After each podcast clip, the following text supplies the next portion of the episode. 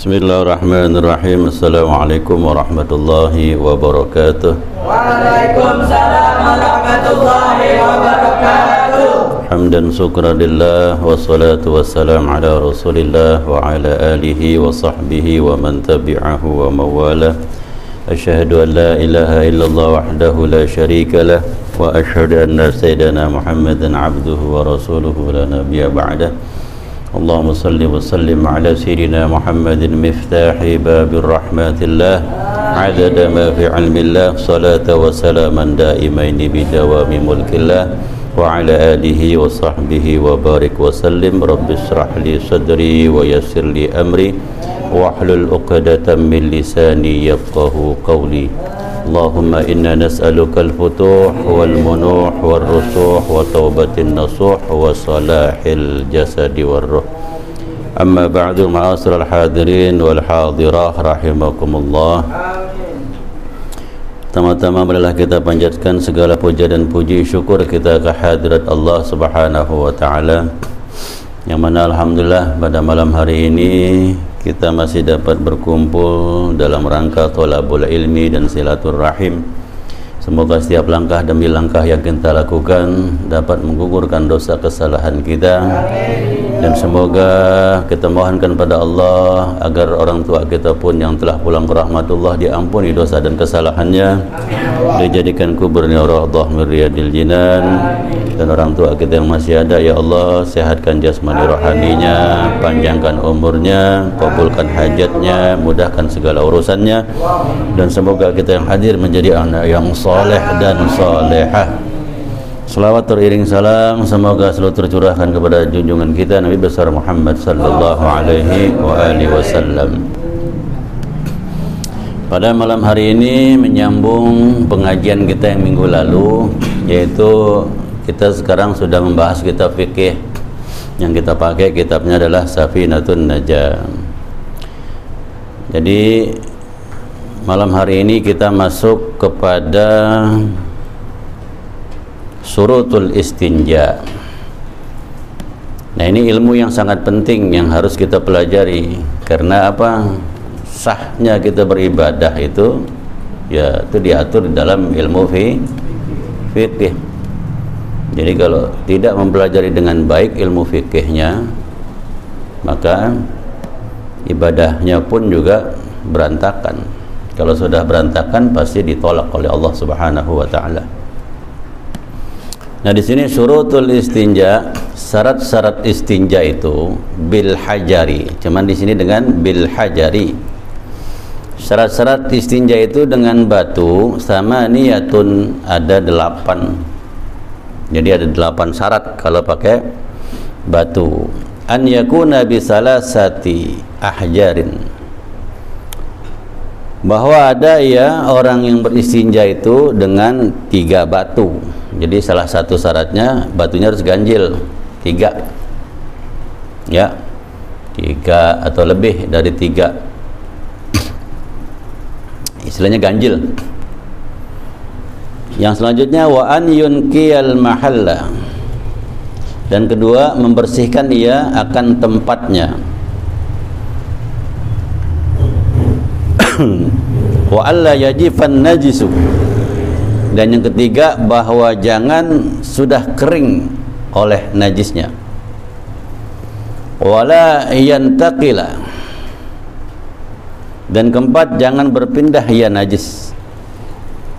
Wala yatra alaihi. Dan yang kelima jangan kedatangan atasnya alaihi akharu. Najis yang lainnya. Wala yujawiza. Dan yang keenam jangan melampaui safhatahu akan safhatnya. Jadi safhatahu wa hasyafatahu. Jadi jangan sampai itu najis melampaui safhahnya dan hasyafahnya. Wala yusibahu ma'un. Dan yang ketujuh jangan terkena ia akan najis oleh air wa antakunal ahjaru tahiratan. Dan yang kedelapan menggunakan batu batu yang suci. Nah, itu delapan syarat. Sebelum saya terangin atu-atu harus tahu dulu apa sih yang namanya istinja. Ya jadi sebelum saya jelasin atu-atu delapan tadi itu delapan tentang syarat istinja harus tahu dulu apa sih itu istinja? Nah, ini karena ini penting ini. Jadi harus tahu. Jadi istinja adalah merupakan sebuah bentuk upaya. Upaya apa? Melakukan toharoh yaitu terkait tentang membersihkan nah, najis yang keluar dari dua jalan kubul dan du, dubur kemaluan depan dan kemaluan belak belakang. Nah itu. Proses membersihkan najis yang keluar dari kemaluan depan disebut kubul dan kemaluan belakang disebut dengan dubur. Ada istilah tiga istilah di dalam toharah ini. Yang pertama istinja yang kedua al istitobah yang ketiga istijmar nah sekarang kita bicara istinja Nah, istinja ya menurut bahasa artinya memotong. Apa istinja menurut bahasa? Artinya memotong. Ada yang keluar baik air seni maupun kotoran, ya. Nah, proses membersihkannya dengan cara memotong. Membersihkannya dengan cara memotong. Disebutlah istilah itu dengan istin istinja bersihin najis dengan cara memangkas dipangkas nah dari segi bahasa istinja dari kalimat naja tolabun naja artinya cari selamat dengan cara memotong. Najautu ai kotok tu mengkat memangkas memotong. Jadi kalau menurut istilah istinja itu proses mensucikan, membersihkan tempat keluarnya najis. Yang namanya keluarnya najis dari kemaluan depan maupun kemaluan belakang itu namanya istinja yang pertama ada lagi yang al istitabah ini persamaannya pertama istinja kedua al istitabah Kenapa bisa disamakan istinja dengan al-istithabah? Ah, yaitu kalau orang yang namanya habis buang air, maka dia akan merasa lega. Plong. Coba ada ini kalau kebelet, lebih biru mukanya. Iya, misal kebelet nih. Begitu kebelet mau buang air besar atau buang air kecil, kira-kira kau ditahan gimana? Lah berubah Orang biar ganteng bagaimana kalau nahan mulus jelek mukanya. Apalagi orangnya udah jah tambahan. Nah itu al istitobah. Maka persamanya itu istinja, kedua al istitob. Istilahnya lega. Siapa pun yang sudah buang hajat, siapa pun yang sudah buang air seni, udah udah ada di upek nih, sumpah mbak, di ujung pala. Begitu ketemu kamar mandi berhasil keluar lega nggak? Tuh namanya al istitobah lega. Tapi ada syaratnya juga. Begitu lega dia harus bersih ber bersih bersih kalau bahasa kampung kita namanya cek coba ada siapa yang buang air kagak cebok begitu dia tidur walaupun tidur di kasur yang paling mahal kira-kira bisa pulas nggak bisa pulas nggak?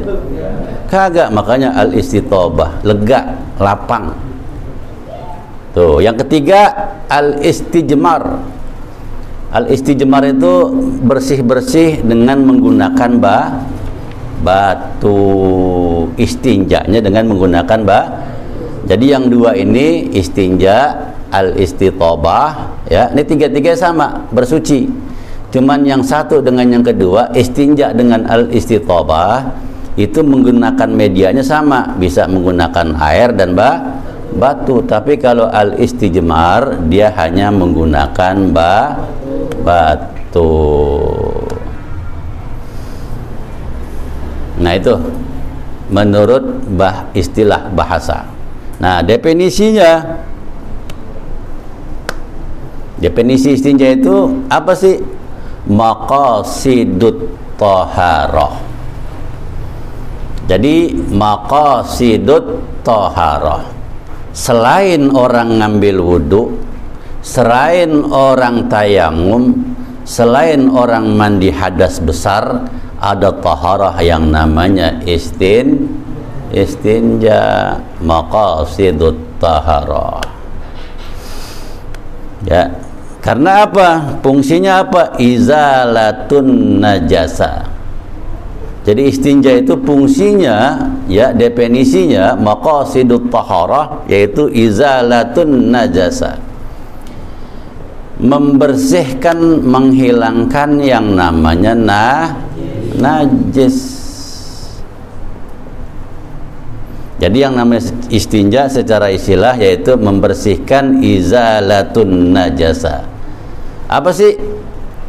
Al khariji yang keluar izalatun najasa al khariji al mulawwisi yaitu yang mengeluarkan kotoran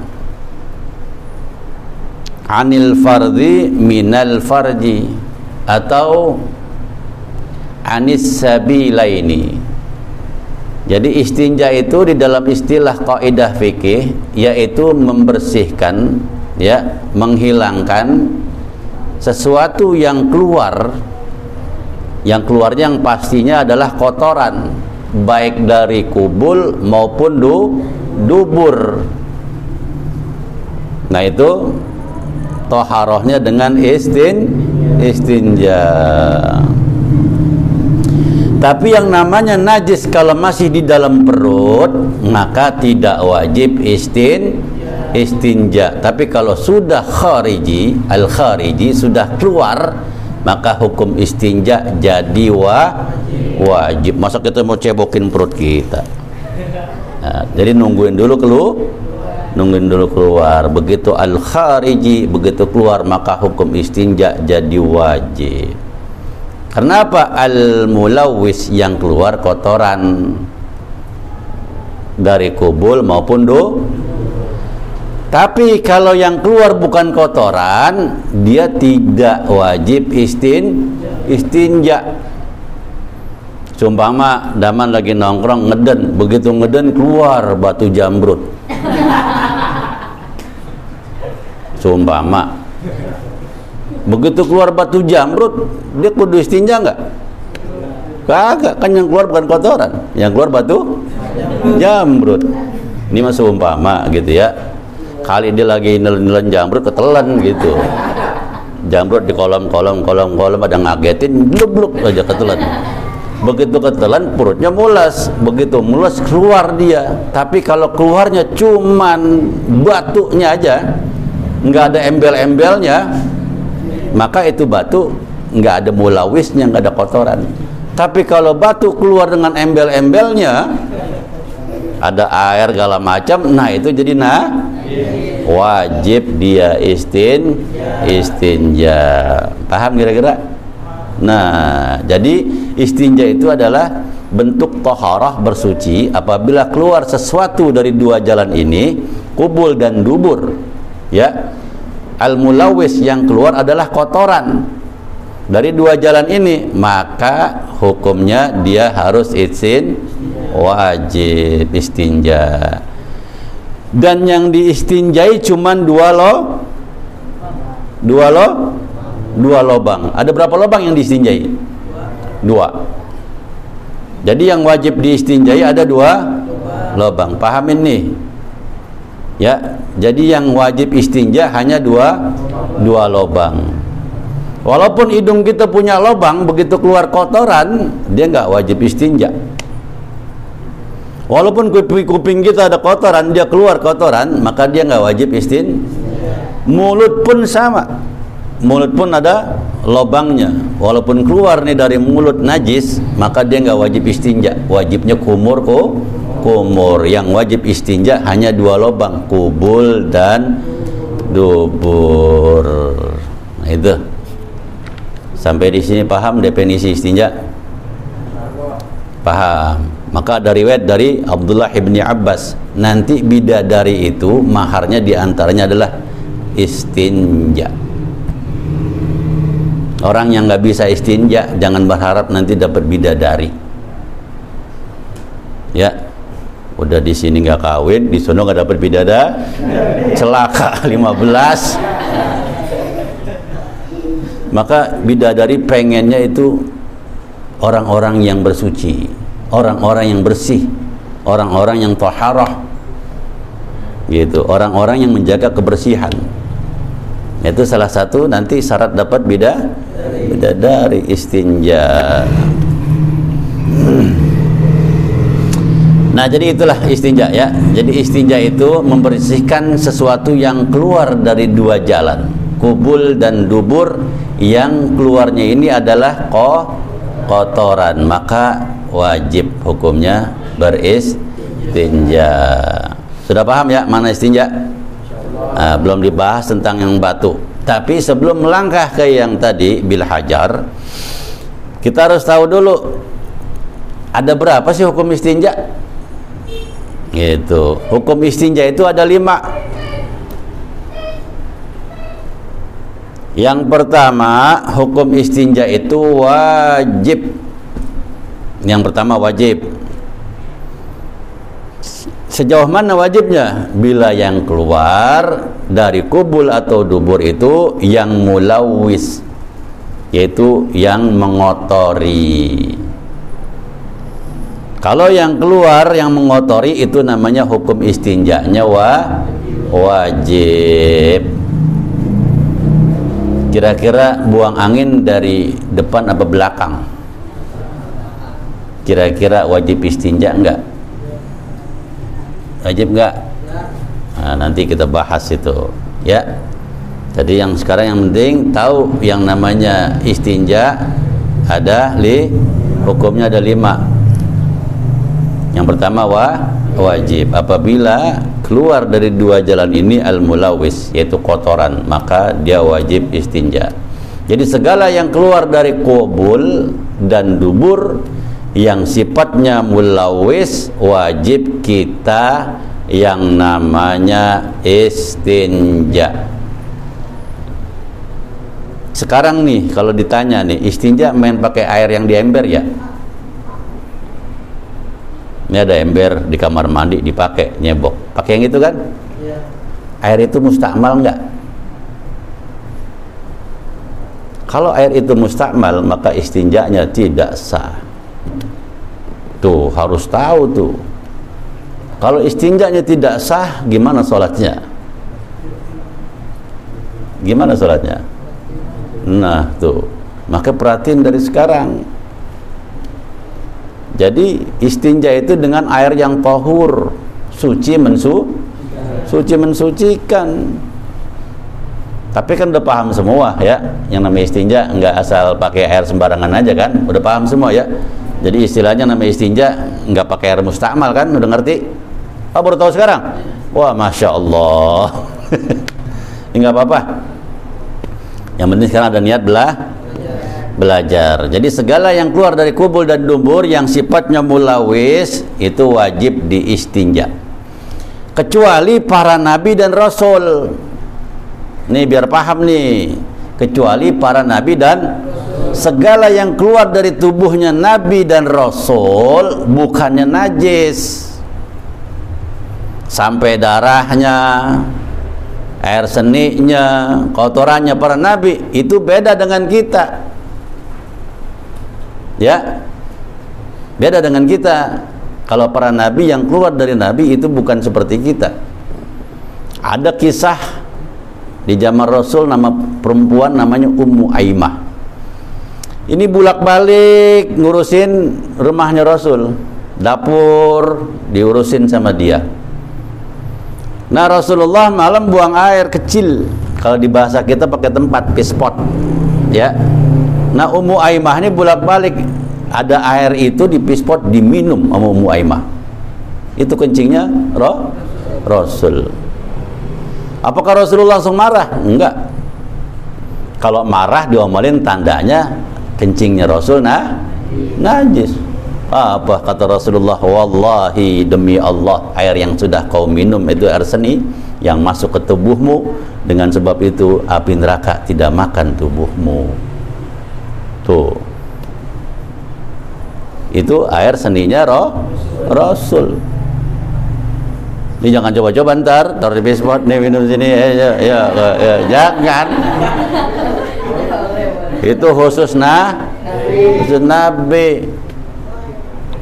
Khusus Nabi itu ingat. Selain Nabi dan Rasul ya nah najis. Ingat tuh khusus Nabi dan darahnya pun juga sama. Darahnya Rasulullah darahnya Nabi. Nah Nabi itu bekam. Hijamah. Makanya metode pengobatan Nabi itu hijamah. Ngeluarin darah karena darah itu ya numpuknya segala macam penyakit tuh di darah. Dan darah tuh berpotensi besar berpenyakit itu dari darah semuanya makanya metode pengobatan Rasulullah adalah dengan be bekam. Gitu. Karena insya Allah orang kalau sering bekam saya sehat. Sambil promosi ini mah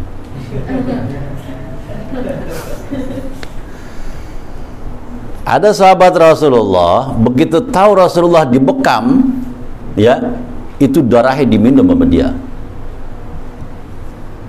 itu menandakan darahnya Rasulullah tidak nah, najis. Jadi apa pun yang keluar dari kubul dan dubur yang mulawis maka wajib istin kecuali nabi dan roh Rasul. Gitu ya.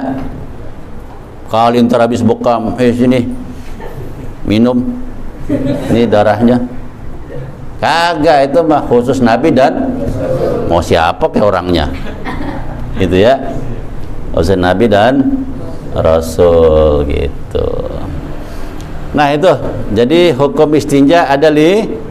Yang pertama wa wajib, yang kedua selanjutnya. Yang wajib sudah tahu kan? Apabila keluar dari dua jalan ini yang al-mulawis yang mengotori maka wajib dia istin. Yang kedua adalah sunnah. Karena berhubung jam sudah setengah dua belas Jarum panjangnya Kita sudah hingga di malam ini Insya Allah kita sambung di minggu akan datang tentang hukum istinja yang kedua yaitu sun sunnah ya. Jadi istilah taharah di dalam bersih bersih pertama istinja istitobah istij istijmar. Itu sama sama fungsinya. Cuman yang dua ini yang sama istinja dengan istitobah sama menggunakan air atau batu. Tapi yang istijmar hanya menggunakan batu sa batu saja. Dan apabila keluar dari sesuatu kubul dan dubur berbentuk kotoran maka wajib istin istinja. Itu definisinya ya. Paham ya? Dan menggunakan airnya nanti dibahas di minggu akan datang. Jadi supaya paham jangan sampai nanti kita baca Quran sia-sia. Lantaran istinjanya enggak rah jangan sampai kita sholat sholat kita nggak diterima. Lantaran gunain air buat istinja nggak ngerti. Gitu ya. Jadi insya Allah minggu besok. Jadi jangan nggak hadir supaya tahu. Supaya tahu kalau cebok buang air kecil buang air besar itu harus gunakan air yang seperti apa. Gitu ya. Insya Allah di minggu akan datang. Lebih kurangnya mohon maaf هدانا الله وإياكم أجمعين ثم السلام عليكم ورحمة الله وبركاته